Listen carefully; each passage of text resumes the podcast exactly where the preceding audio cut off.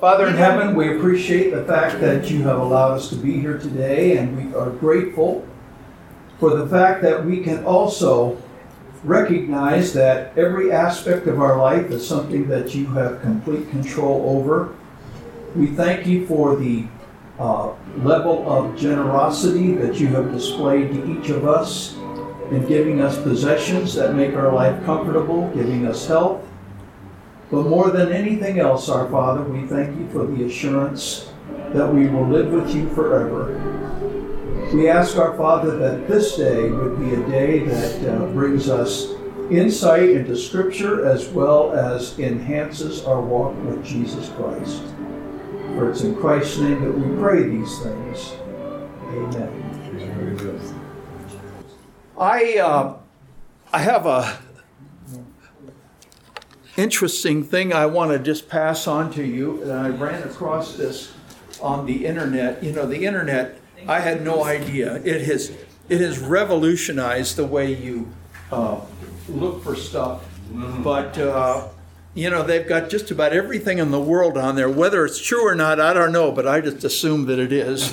but anyway, uh, can you imagine what it would be like to be Moses leading the children of Israel?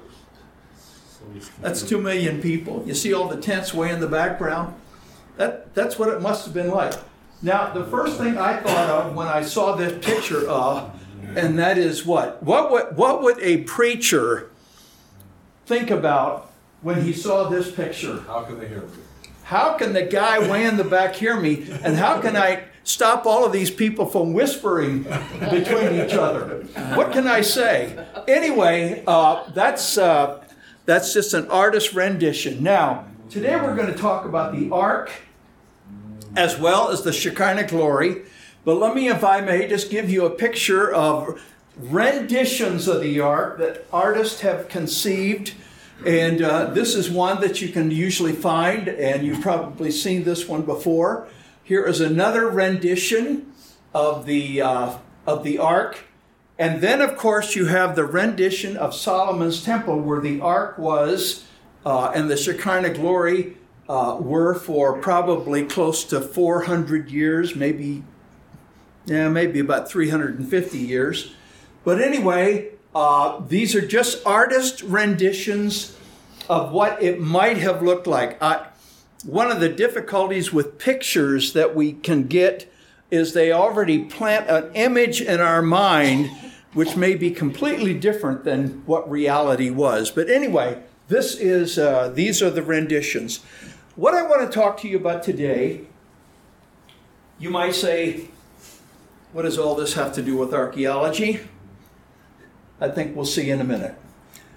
The two symbols of God's presence with the nation of Israel in the Old Testament are number one, the Shekinah glory, uh, often called the glory cloud. The word Shekinah comes from a word which originally mean to dwell. And so when the word Shekinah is used, what he is basically talking about is where God dwelt. Now, what the Shekinah looked like, we don't know, all right? Again, artist renditions. Uh, the other symbol was the Ark of the Covenant. The Ark of the Covenant was the main item of furniture in the area of the tabernacle. So what I want to do is I want to chase, chase, trace the Shekinah glory through the Old Testament, and then I want to trace the Ark of the Covenant through the Old Testament and see where archaeology fits in just a little bit. First of all, the Shekinah glory. I'm going to be going through the Bible. If you want to follow along, that would be fine. The first reference to it is Exodus chapter 13. Exodus chapter 13. The children of Israel have just come out of Egypt. And we discover that in Exodus chapter 13, verse 21, there is an interesting statement. And I'm going to start with uh, verse 20. Then they set out from Succoth and camped at uh, Etham on the edge of the wilderness, and the Lord was going before them in a pillar of cloud. I prefer a different way of describing that rather than the pillar of cloud. I personally prefer the phrase pillar cloud.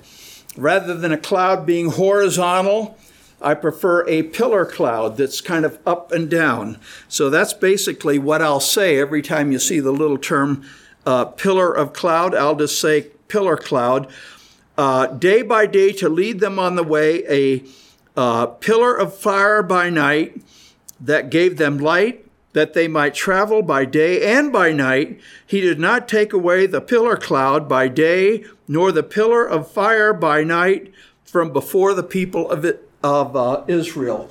The next time we see the pillar cloud is on the top of Mount Sinai, and I'll not turn there, but it's over in Exodus chapter 24. The next time we see the Shekinah glory or the pillar cloud is when it, we have a dialogue with Moses.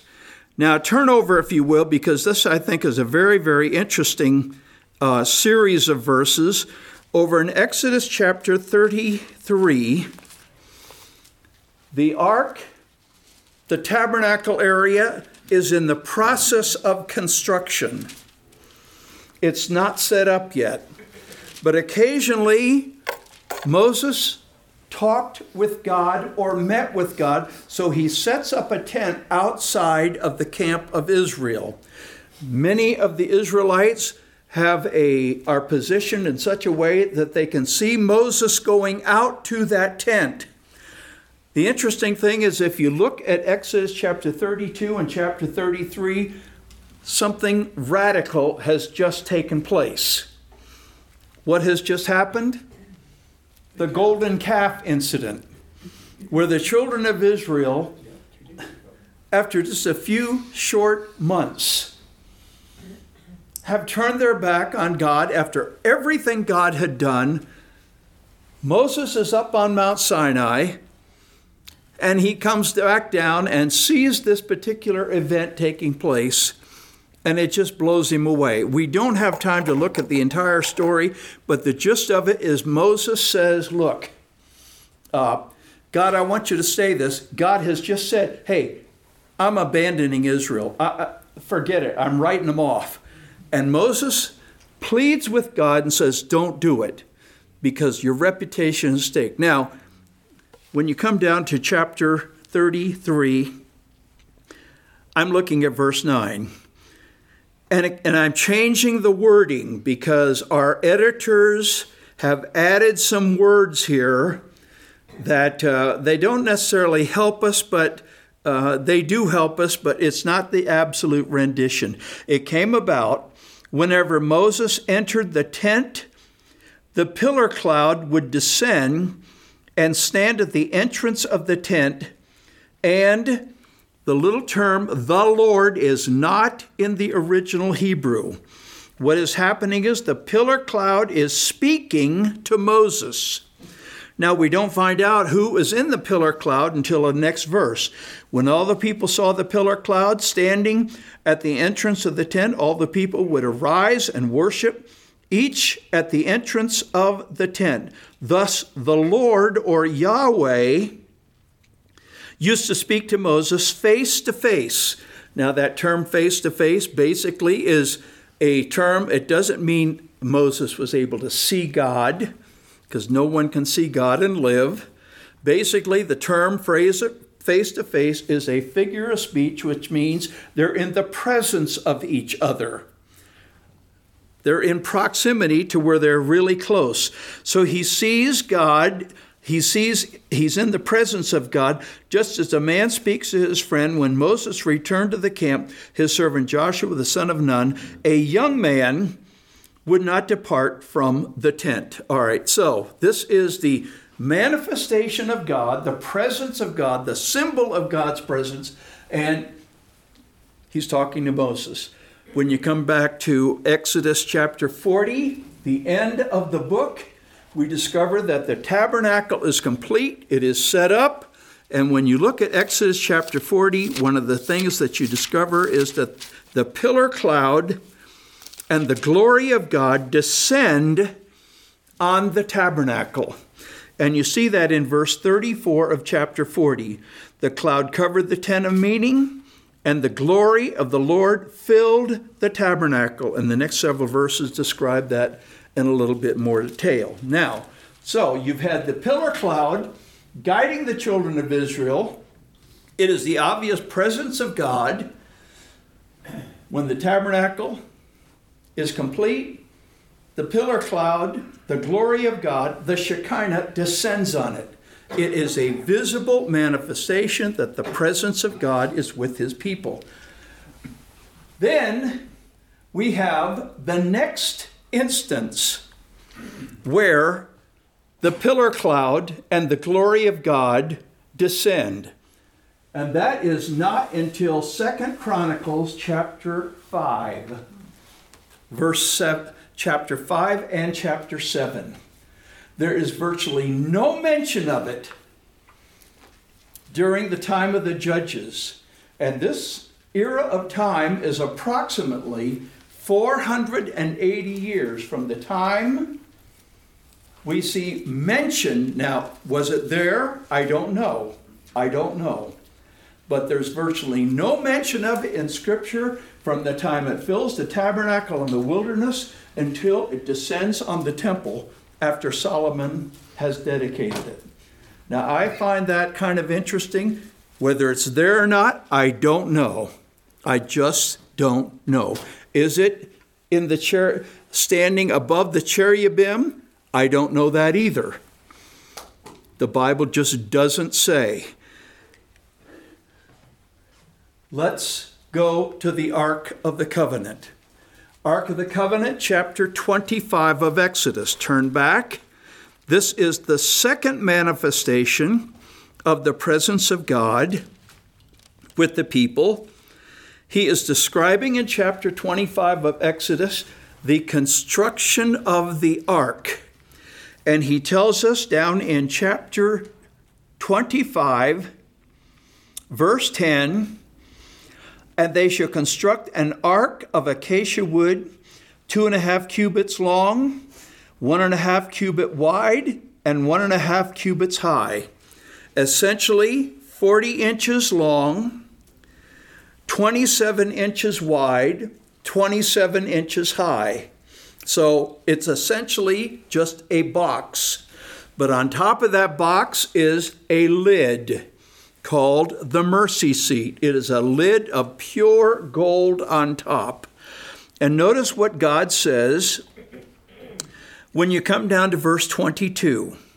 He says, And there I will meet with you from above the mercy seat, from between the two cherubim which are upon the ark of testimony. I will speak to you about all that I will give you in commandment for the sons of Israel.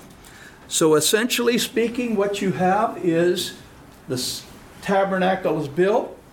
It is a symbol, again, of God's presence.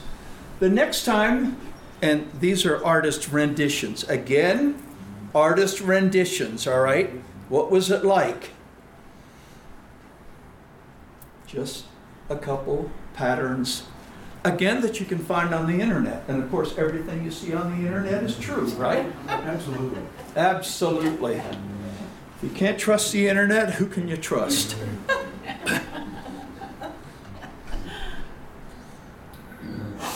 Most of them are pretty similar. The interesting thing is this was not unique to Israel because in 1920, in the 1920s, there were a bunch of archaeologists down in the Valley of the Kings on the west side of the Nile around Luxor, which is ancient Thebes, and they did some excavation in King Tut's tomb. King Tut is essentially the boy king. He was not a real famous Pharaoh, But the only reason he is, fa- is famous is that because his tomb, among many, many tombs, was not desecrated by the grave robbers. So they found this intact tomb of King Tut. One of the things they found there, and this is over here to your, uh, would be your right. uh, they found this ark, if you please, but the interesting thing is, this is what it looks like in the Cairo Museum now. So you can tell that there's a slightly different symbol on the surface of it, can't you? But it was not unique to Israel. What made it unique is God took something that they were aware of and he fills it with new meaning. That's the key. And that's what God usually does. He takes something we are familiar with, fills it with brand new meaning, brand new significance. So, this is an ark that is found during the New Kingdom, probably shortly after the time of Moses. And if you go to the Cairo Museum, I remember when I was at the Cairo Museum, I saw this. I didn't realize at the time the significance of it, but then that's another story. Mm-hmm. All right, the next time we see the ark is that it leads through the Jordan River. And uh, I don't have time to read it, but let me, if I may, just comment briefly. When they are on the other side of the Jordan River before they enter into the promised land, Joshua chapter 5 tells us, or excuse me, Joshua chapter 6 tells us this that the uh, Levites pick the ark up on the poles the way it's supposed to be carried, and the text of Scripture tells us that the children of Israel, when they pass over the Jordan, are to follow the ark, but the distance between them and the ark is a thousand yards. Now get that a thousand yards. That's a long distance. And that's, I don't understand that, but that's the way it was. Around, it leads around Jericho, Joshua chapter 6. You can read all these passages. The next time we see the ark is that it is at Shiloh. I want to spend just a little bit of time here because if you look at Joshua chapter 18, Joshua chapter 18, we discover in this verse of Scripture, and I'll get to it here shortly.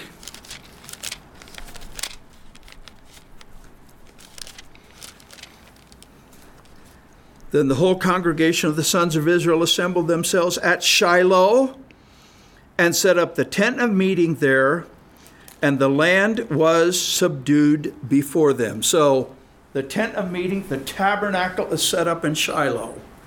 Uh, and there are several uh, verses that I want you to notice. Uh, the next series of verses over in Judges chapter 20. Shiloh is significant because this apparently is the capital of Israel for almost 400 years. And I think many of us are kind of unaware of that. I'll show you a map here in just a minute. But there is a brief exile from Shiloh to Bethel for just a very, very short period of time. We have no idea how short a period of time that is, but over in Judges chapter 20, you can see it there, and there's a very interesting statement when you come to Judges chapter 20. It tells us in verse, uh, well, I'm looking at verse 26. All the sons of Israel and all the people went up and came to Bethel and wept. What is happening is there's some sin that needs to be taken care of. They wept, and thus they uh, they remained there before the Lord and fasted that day until evening. They offered burnt offerings and peace offerings before the Lord. And the sons of Israel inquired of the Lord. Now, notice the parenthesis for the ark of the covenant of God was there in those days. How long? We don't know. Why it was exiled from Shiloh? down to Bethel for this period of time? Again, the scriptures really don't say. But the next time we see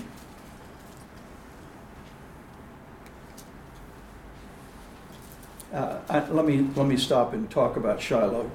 Uh, Tim, would you like to give us a two-sentence summary of Shiloh before I show the slides? Maybe I'll show the slides and then you can get tell me if I'm right.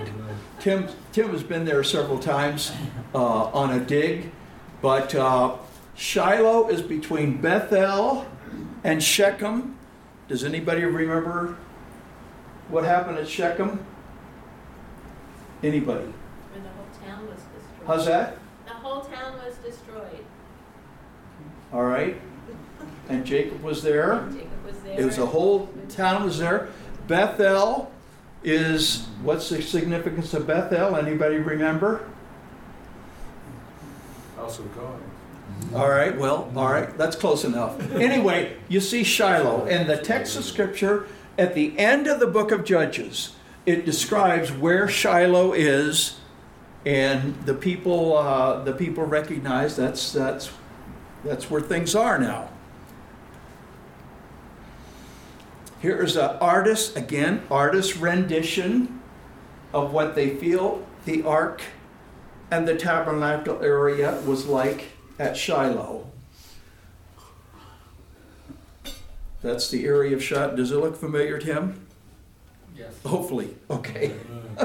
Looking to the west. Anyway, up there on the top is where the uh, excavations for the ark are concerned. Here's another rendition of it. This is generally speaking the area that is under consideration right now. The reason it is chosen is they figure it is one of the most level areas. Whether it was that way to start with, we do not know, but this is the rendition of the way they think the ark was set up. And remember, uh, the ark, the tabernacle was set up with the ark there. And remember, this is the location that Israel, this is Israel's capital for almost 400 years. Uh, that to me is something we need to keep in mind. There's another rendition of it. You, you remember that guy in that first picture? Yes. It- this is proof that he really was there. Uh, Tim, do you have a picture of you being there? I should have gotten it. Just for the And of course, the pictures uh, you're showing are not where people actually think the Ark Tabernacle is because nobody knows. Yep. If they knew, they'd be digging there. But anyway, uh, there there is a uh, from a distance, from a distance, there is a a kind of a pizzazz to archaeological work, but it is it is grunt work. It is hot. It is sweaty. It is dirty, and uh, you know it's just basically hard work. And generally speaking, each dig is about what a week, two weeks long, and that's it. No, you, you dig for eight weeks usually, so you want to. You've been there for eight weeks No, total? But uh, that's how long these digs Okay, last. all right. Two months. And of course, they have to shut down during the winter time. It's just not conceivable because of the rain and the mud and everything else. We So, do do winter digs. oh, really? Okay, all right. Whatever Tim says is true because he has more truth to him than the internet. But anyway. all right, now, I mentioned to you in the very, very first lesson, way, way back, that the turning point for the nation of Israel is the Battle of Aphek. The Battle of Aphek, or the Battle of Ebenezer. Aphek is here, Ebenezer is here, and the battle takes place between those two cities, so depending. But this is a turning point for the whole nation of Israel because several things happened during this particular transition. They moved from a theocracy to a monarchy. They moved from warlords, which are basically judges. Uh, uh, the term warlord probably is a better description of what the judges were because basically they would raise an individual be raised up in an individual tribe and go out and free that area of the country from the adversaries that came coming in and trying to take over the land. So they moved from warlords to kings. The location of the capital moves from Shiloh to Jerusalem, and then rather than being 12 independent tribes under the monarchy, they all are a cohesive nation. And so this Battle of Aphek is very, very crucial. But what is the Battle of Aphek all about? Well, first of all, Shiloh is up here at the top. Bethel is that temporary location where the ark is, kind of the ark in exile. If you will notice the dotted line across the top, the children of Israel are in the process of fighting with the Philistines. They lose the battle. They decide, you know, the thing that's missing is the ark. If we have the ark with us, then we'll be able to beat the Philistines. This is, if you please, an abuse of the ark. Uh, they feel as though if they just have this little, if I can use the word, trinket with them, the symbol of God's presence, they're going to win. But in actuality, what is happening is because they are abusing what the ark is all about, God is really not on their side. God is on the side of the Philistines. and that's exactly what happens. And so they take the ark between Ebenezer and Aphek and they fight. And what happens to the ark? You remember? The Philistines capture it. And the Philistines take it to the various cities first Ashdod, then Gath, then Ekron. And one of the interesting things that we discover about this pilgrimage on the part of the ark is that there is a complete destruction of Shiloh at this point in time. I want to read these passages because there's a couple of references to it. The book of Judges and the book of Samuel do not necessarily tell us about the destruction of Shiloh. I'm not going to refer to Psalm uh, 78, verse 60, but I do want to look at Jeremiah chapter 7. And again, I don't have time to read the whole thing, but Jeremiah, who lives 400 years after this time, he's giving a rendition of the way the children of Israel have vacillated in their faithfulness to God. And notice, if you will, starting with verse, uh, well, let me read starting with verse 12.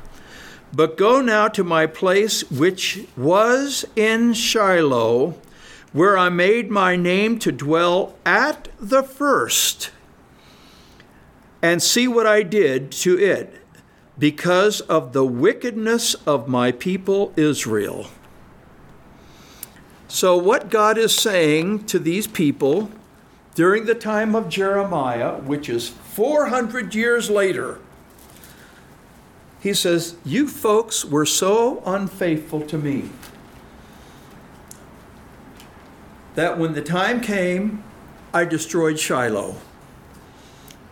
Shiloh is supposed to be an object lesson to the people of what God will do to their capital city if they're unfaithful. And the interesting thing is that Jeremiah is living during the time when the Babylonian captivity is impending. And what happens? Jeremiah is saying, Folks, remember 400 years ago? You were unfaithful then. God destroyed the capital. You're unfaithful now. The Babylonians are going to come, and God is going to be on their side, and He's going to destroy the city of Jerusalem. So, two catastrophic events in the history of Israel and the tabernacle and the Ark of the Covenant are the things that are right in the middle of all of it. Let me go on. I wish the clock wouldn't move so fast, but it does.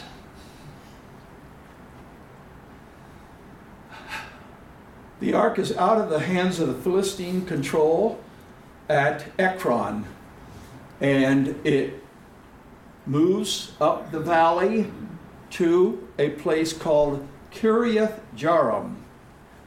What very interesting thing took place, which was contrary to nature, that made the Philistines realize hey, the ark is going in the right direction. God is in complete control. You remember what happened? A mother cow, Two of them. two of them went against their nature, even though their babies were calling for them. Called calves. Babies. Uh, another interesting thing that happened, not only where the, uh, and, and I love the way the scripture puts it, they're, they're yoked together. By the way, you don't yoke cows together because of the synchronization of their step. They don't always walk. If you've ever seen a herd of cattle, their feet are all messed up but they're yoked together. Their calves are put over here in a stall, and the mothers are heading the opposite direction. And what is the phrase the scripture uses? You remember? Lowing as they went. What does it mean by lowing? Just mooing away and that's that's what happens. They finally get there. The next step for the ark is that the ark is brought to the city of david. But there is a little bit of a problem because on the way from Kiriath Jearim to the city of David, somebody accidentally touches the ark. You remember what that guy's name is? Uzzah, Uzzah.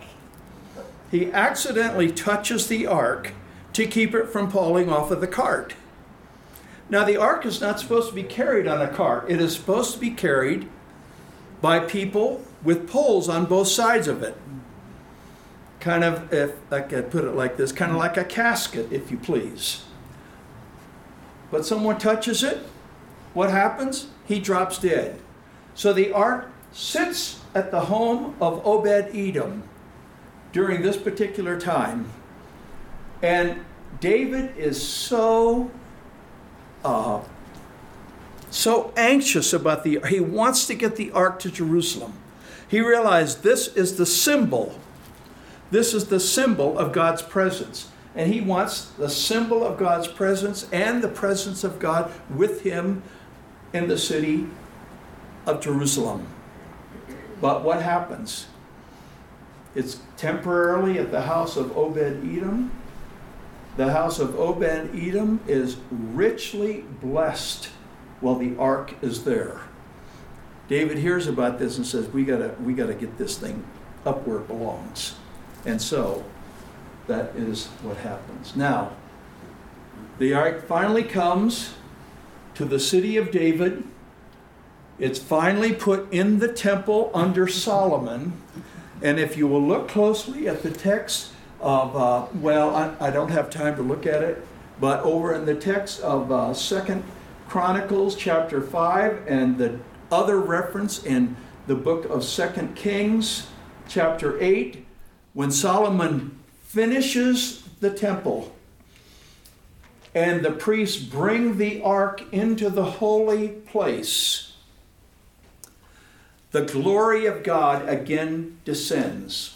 Now, the interesting thing is, was the glory of God with the ark all during its time away from Shiloh?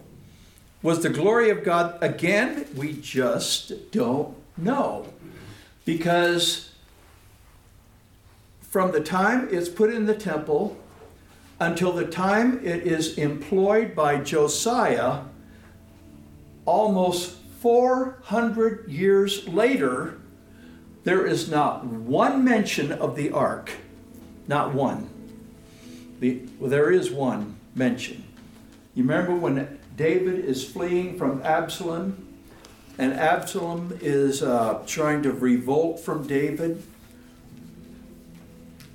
The priest, during David's time, want to protect the ark. And so they start carrying the ark in the caravan with David.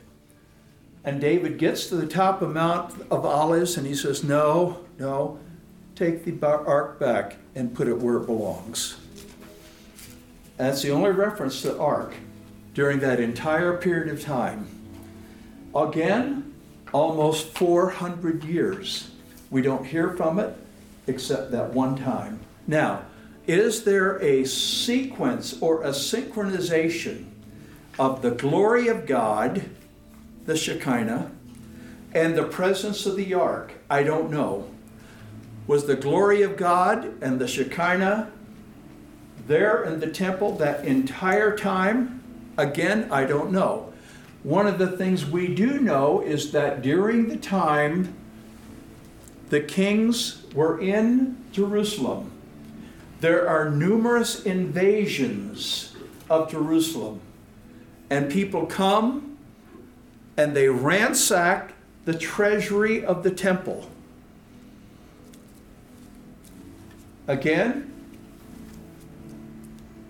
very little mention is made of what actually took place as far as the presence of the ark. Uh, the ark is taken to Jerusalem under David. The ark is relocated in the temple in Second Chronicles, and I want you to notice this reference because I think it is an interesting one. And again, there is a boatload of speculation as to what is happening during this time.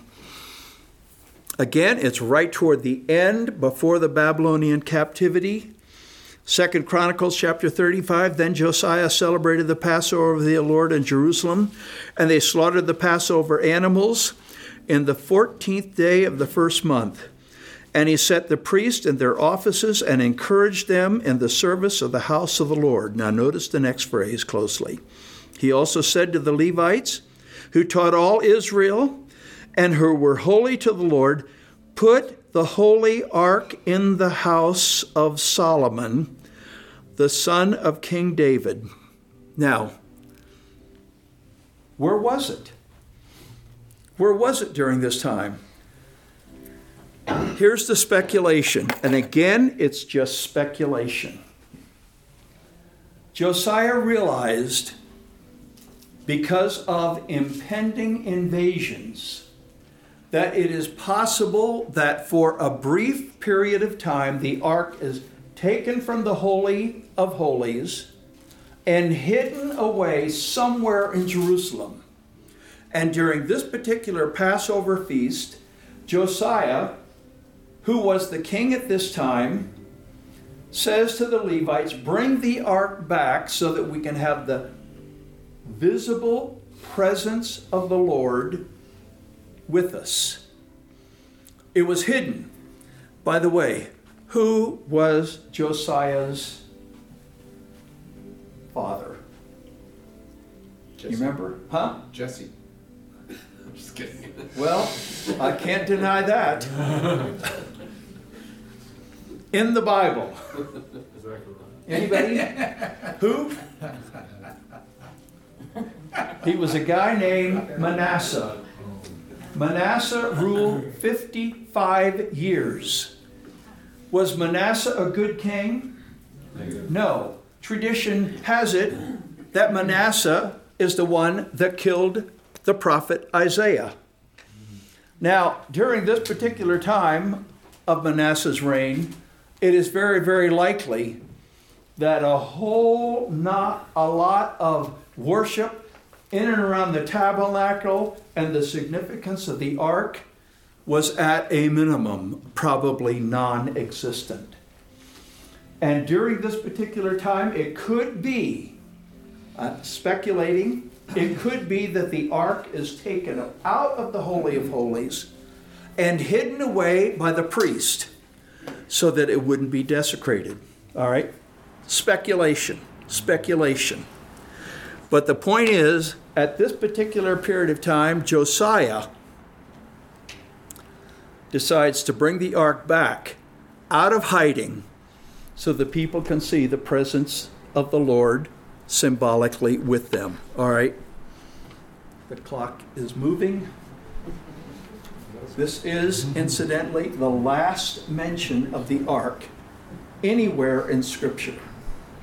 All right? Now,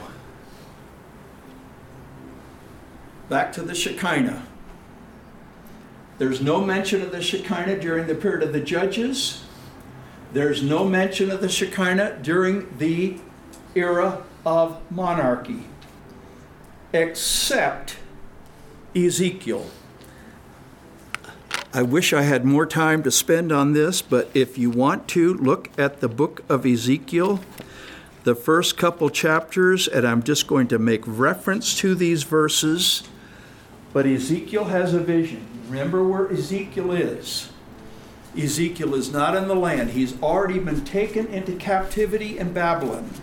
He was ter- taken during the second invasion of Nebuchadnezzar. He is back in Babylon, I should say, he's over in Babylon, and he's going to receive a vision, and he reports that vision to the captives in Babylon. And essentially speaking, if you want to sometime read through this because it is fascinating, what Ezekiel sees in a vision is the departure of the glory of God from the temple. Symbolically, symbolically, what is happening is that the glory of God is leaving the temple, he, symbolically, the glory of God and the presence of God is leaving the nation of Israel. Why? Because they're in captivity. They've been so disobedient. Now, I'll tell you briefly what you would read in Scripture. Here's the Holy of Holies. The glory of God ascends off of the ark. It moves to the threshing floor of the temple. The interesting thing is, after it moves to the threshing floor of the temple, there is a delay, and you will read this if you read through this first part of Ezekiel. There is a delay at that point, almost a hesitation, because the Shekinah glory goes back over the ark as if, ah, I wish I didn't have to leave. You understand what I'm saying? And then the ark doesn't have the glory anymore. It goes to the threshold of the temple. Then it goes to the eastern gate. Then it goes to the Mount of Olives and disappears. We never see it anymore. So there's a very interesting story as this unfolds. So quickly, let me move to the next section. What happened to the Ark of the Covenant? To the government warehouse. Huh? To the government warehouse. Government warehouse? That's not on my list. But just so you know, all right? Again, it's on the internet. Raiders By the of way, how- Lost Huh? It's in that documentary, Raiders of the Lost Ark. See, who was the star of that guy? that Harrison? Ford. Harrison Ford, yeah, he lives, he lives up in Jackson, Wyoming. He has his own elk herd that he manages. Uh, you know, Frank has its privileges, I guess. All right, what happened to the ark? Again, speculation. Are you ready? Only God really knows. However, there are some theories. Number one, God took it to heaven. There's no proof of that. It's just a theory. Number two, it's in a church in Ethiopia. It has never been seen, but that's the theory, all right? Number three, it's hidden in a cave under the Temple Mount. If you ever go to Israel, one of the things that you will hear about is that there are just caves all over under the Temple Mount. And you, you can even go into some of them, but you know, that's a theory. It's blocked up there. Another theory is that it is hidden in a cave on Mount Nebo. Where would they have ever gotten this idea? Well, I am not in any way endorsing the Apocrypha. All right? But in 2nd Maccabees, we learn this. And let me get to the place where I can read this without a glare. In fact, can anybody else see that? Uh, in the records, it will be found that Jeremiah the prophet ordered the deportees to take some of the fire with them as indicated, and that the peop- uh, that the prophet, in giving them the law, dictated the de- to the deportees not to forget the commandments of the Lord, uh, or to be led astray uh, when they see the gold and silver and all that kind of stuff. Verse 3. And other similar words he exhorted that the law should not uh, be, depart from their hearts. The same document also tells how the prophet, in virtue of the oracles, ordered that the tent and the ark should accompany him, and how he went to the very mountain that Moses climbed to behold God's inheritance, that would be Mount Nebo.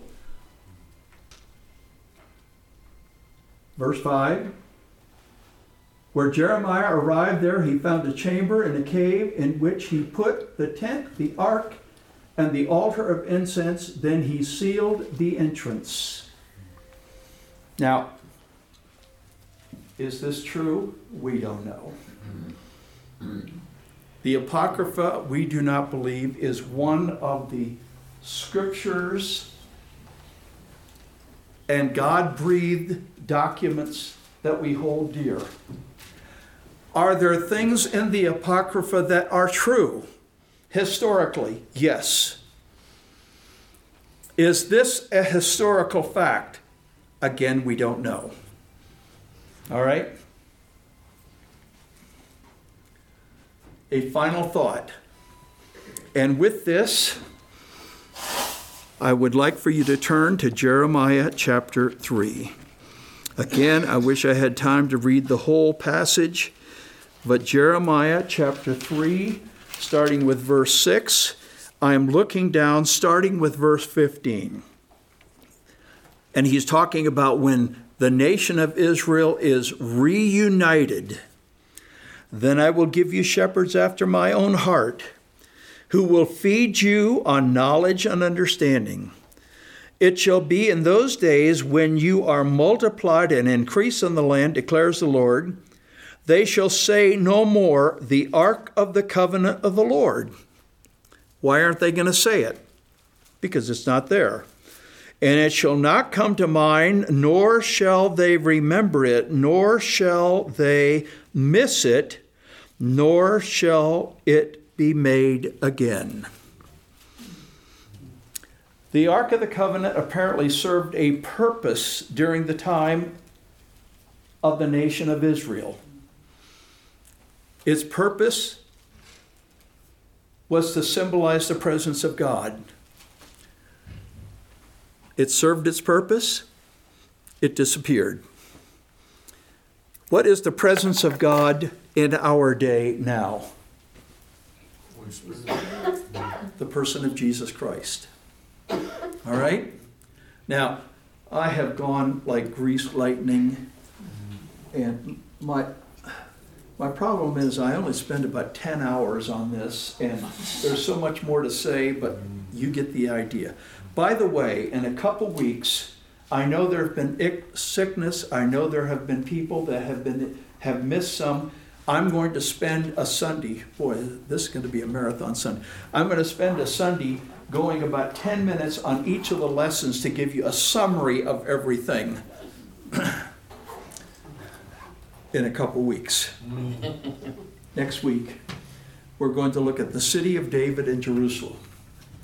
Hey, thank you. I hope this is helpful. I hope this has been helpful, but uh, probably many of you in this room did not realize that Shiloh was the capital of Israel for 400 years, and then Jerusalem was the capital of Israel for almost 400 years. And that's why Shiloh is so important, because it was destroyed. They're excavating it. The problem with Jerusalem is that it's been built on. So how do you do excavate? It, it would be like me saying to Dave, Dave, would you move out of your house so I can dig up underneath it and find out what's going on? Hey, the people of Israel don't really care about that. They, they like their house. We understand that, don't we? Hey, thank you. Thank you. Appreciate it. Thank you.